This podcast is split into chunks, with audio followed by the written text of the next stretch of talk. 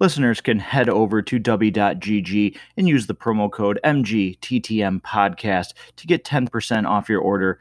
Looking for an alternative energy solution? Try Dubby Energy. Thanks for listening, and thanks to Dubby. Thor Love and Thunder is out in theaters now and sees the return of Chris Hemsworth as the title character Thor. He is joined by such actors as Christian Bale, Russell Crowe, Natalie Portman, Tessa Thompson, and many others. And this marks the 29th installment in the MCU movie franchise and the fourth Thor film. And one of the major things that I think is very decisive about this movie right now is the direction of phase four or the lack thereof if you talk to people. And I certainly agree with that statement. Where we had phase one, two, and three had a very clear path of where we would go. Uh, phase Thor, phase Thor, phase four is really open ended right now. Uh, not quite sure where we're headed, not quite sure who the big bad is or what the end goal is for, you know, this part of the MCU. And I think that's where we're getting into some some MCU fatigue here. You know, I mentioned this is the 29th installment in the film franchise for the MCU. And that's not counting the Disney Plus shows with all these different threads. And I think that's part of the real problem with this movie. And although I like this movie, and I'll get more into that in a minute here, there's no real connective tissue. And even at the end of this, you get a glimpse of what they could do for a fifth Thor movie. And it's not all that intriguing to me. I, am not sure how everybody else feels about that, but really, I wasn't intrigued to see where else Thor would go on his own. Now, I did enjoy this movie, I liked it. And there's some things that I will get into and talk about some things that I didn't like. Um, and it's going to be a little bit weird because some of the things that I liked, I'm also going to say how it can hurt the MCU and kind of hurt this movie. So I hope I make it clear in this review, you know, exactly my thoughts. So let's talk about this plot. If you've watched the trailer, you know that to his surprise, uh, Thor is trying to find his place in the world, and that is kind of upended a little bit by the return of Jane Foster. Uh, Natalie Portman comes back to this franchise, and I thought she was really good in this movie. I'm not going to lie. I really enjoyed her. I enjoyed Natalie Portman. I think she's a very, very good actress, and it was great to see her. Um, but it definitely kicks up emotions for Thor as he has not seen her, uh, as he says in the movie. It's been about eight years, um, and and it throws some some feelings in the way for him, but also in his way is Gorr the God Butcher, played by Christian Bale, who marks his debut in the MCU. And Christian Bale's character, Gorr, has forsaken the gods after they rejected his pleas for help. His daughter dies early in the movie and he is going to get revenge on the gods and that's what really propels this movie is going after this you know this enemy this new big bad in the movie. And i think christian bale does a very good job. I think there's a lot of things though that are cut. Um it feels cut from this movie that he has more scenes uh because they really only talk about what he has done. Now, you get to see him fight Thor and Valkyrie and, you know, Mighty Thor, Jane Foster's version. But when he's killing gods, as he does in this movie, it's all talked about. It's shown on a video screen or holographic screen. You don't get to see that. And I think that's one of the misses of this movie is he isn't, you know, he doesn't really get that chance to shine and they show him killing gods. It's talked about and then he gets fight scenes. Now he has some creepy scenes where he kidnaps the uh, kids of asgard um, new asgard i should say. But he doesn't get those really meaningful scenes which hurts sort of this character in this movie. Now i will say that one thing about this movie and this is where i'm hopefully going to make all my thoughts clear this movie does a really good job with humor. I think this movie is really funny. Um, much funnier than I thought. It is definitely the same style, obviously, um, as Thor Ragnarok. You even get a returning cameo appearance from Matt Damon playing Loki, which I thought was really funny. He has some of like the weirdest cameos in movies, um, but ones that I always enjoy. So that was really cool. But the direction, the visual style of this movie is really, really good, especially some of the fight scenes with Gorr where he's not in color and then the main characters are in color. It's really well done. It's a visually stunning movie. Um, soundtrack is amazing.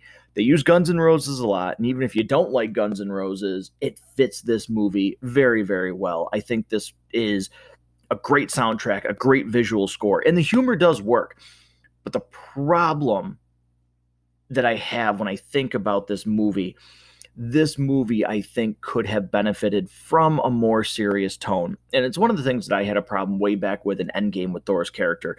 Uh, this is a character that is going through severe depression and has some real mental health problems. And it was treated as a joke in Endgame. Um, for a character that is really hurting emotionally. And there's a lot of humor in this. And again, the humor is funny. I laughed a lot. But this is a guy that is hurting and everything is just a joke. And sometimes when that happens, you can't take everything seriously, and that's part of the problem. Now, I do know that there are people who, when they're nervous or when they're going through things, you know, they revert to joking and laughter, and that's how they try and hide it. But this movie does go back and forth. It feels like it doesn't know what tone it wants to take sometimes. And I think overall that hurts the movie when there are some really quality scenes in, this movie. Uh, one particular where you find out that you know, early on in the movie, though, you find out Jane uh, has stage four cancer. She's dying, and she is saved by Mjolnir. Uh, that power gives her increased health, but the stage four cancer is still there, and it's it, it is still affecting her body. Now, that's one of the other problems in this movie is it glosses over her getting Mjolnir, and it's just oh she's there and she's mighty Thor. Um, and it does you know it, it takes away from that aspect of the movie. But also there's a really good scene where she is in the hospital and thor comes to see her. And she wants to get back into the fight. She wants to pick up the hammer and he tells her no she can't do that. It will kill her. And she wants to fight and she's like why shouldn't i do this? Like why shouldn't i take this time? And he says because i love you I've always loved you. And it's a really good scene. And he, Chris Hemsworth plays it really well. Like you feel like he's really in love with her. But then the next scene is played for laughs and there's jokes. And again, this movie just flips back and forth on what's it what it wants to be. And that hurts it, like I said. There are great action scenes. I think Jane Foster as Thor is really good. There's some really great fight scenes with her. The new way that Mjolnir actually fights and is how it was shattered by Hela in Thor Love and Thunder is played really well. I like it. I like all of it. The way that she throws it and it splits apart, hits multiple enemies. That's done really good. There's a really funny subplot where Thor wants Mjolnir back, and Stormbreaker's insanely jealous and just kind of creeps around corners and things like that. That's played really well. It that's funny. But again, the movie just keeps flipping back and forth with its thoughts. And you know, Russell Crowe, let's talk about some of the the you know other actors and characters in this movie. Russell Crowe plays Zeus, and I don't think he's a good choice. And I hate to say this, but his physique does not, to me, transition to this all powerful God. It just it doesn't work on screen when you're presenting him to be this all powerful character.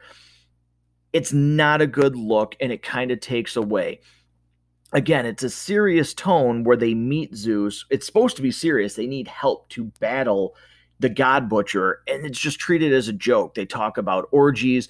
You know, he flicks Chris uh, Thor's clothes off. You've seen that in the trailer.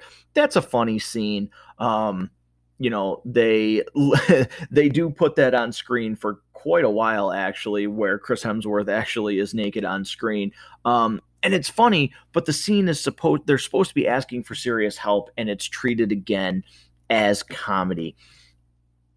And it just in that moment it works, but then they try to go serious, and then they go back to joking, and then they go serious again. Uh, again, it's just a roller coaster of what happens here. And that's the biggest problem, I think, with the MCU right now is there's not a great direction, like I said. And that's one of the main complaints that I've heard about this movie and Phase 4 in general. There is no real direction. There are too many branching plots as to what is going on.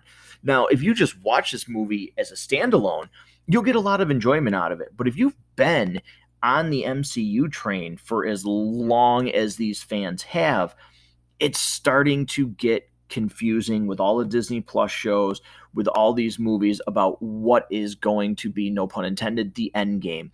What is the main draw to phase four? Is it we're going to get the Fantastic Four and the X Men introduced into this universe? Is it we're going to see the next big bad? How does Kang the Conqueror tie in? Certainly, there's been rumors about Doctor Doom and uh, a hot mic on Howard Stern. Um, where is this going?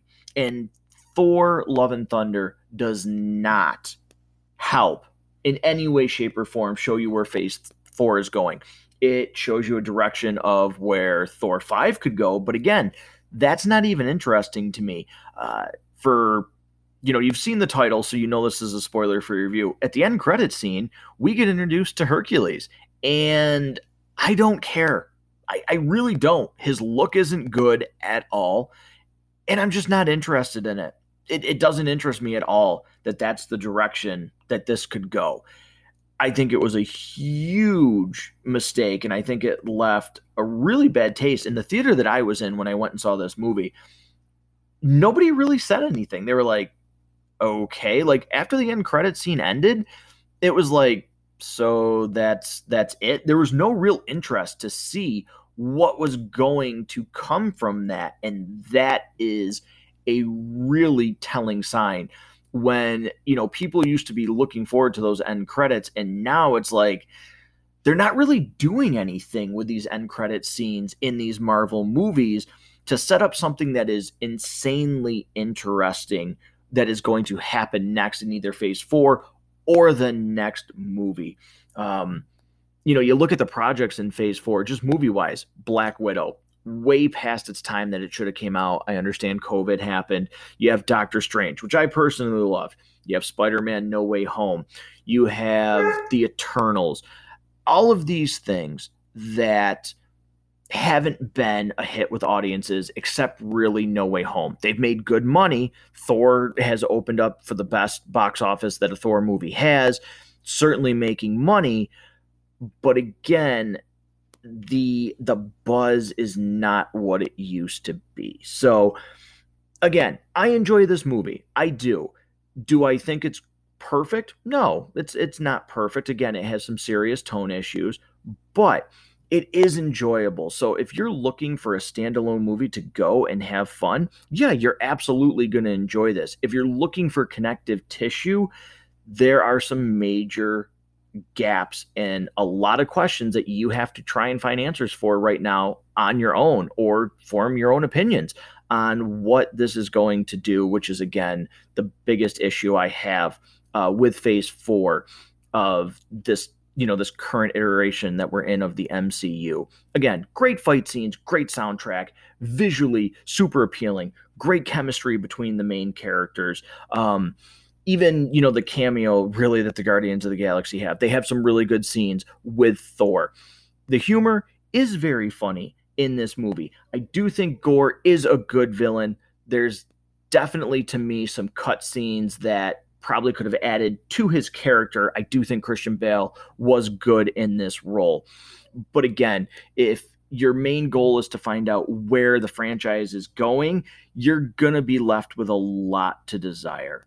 So that's going to do it for my review of Thor Love and Thunder. I do recommend going to see this in theaters. because again, there is a good movie here. There is fun, there's great action, and you will enjoy it. I, I, think you will really enjoy this movie. So I would definitely recommend going to see this in theaters. You know, I wouldn't wait. It's a fun time. It's a fun experience to go see this movie, take the family, kids, you know, on a date, whatever it is you're going to do to go see this movie. I definitely would go and check it out. So thank you so much for checking out this review. Make sure to hit the subscribe button below, stay up to date, leave your comments, and we will see you very soon at the next episode of Matt Goes to the Movies.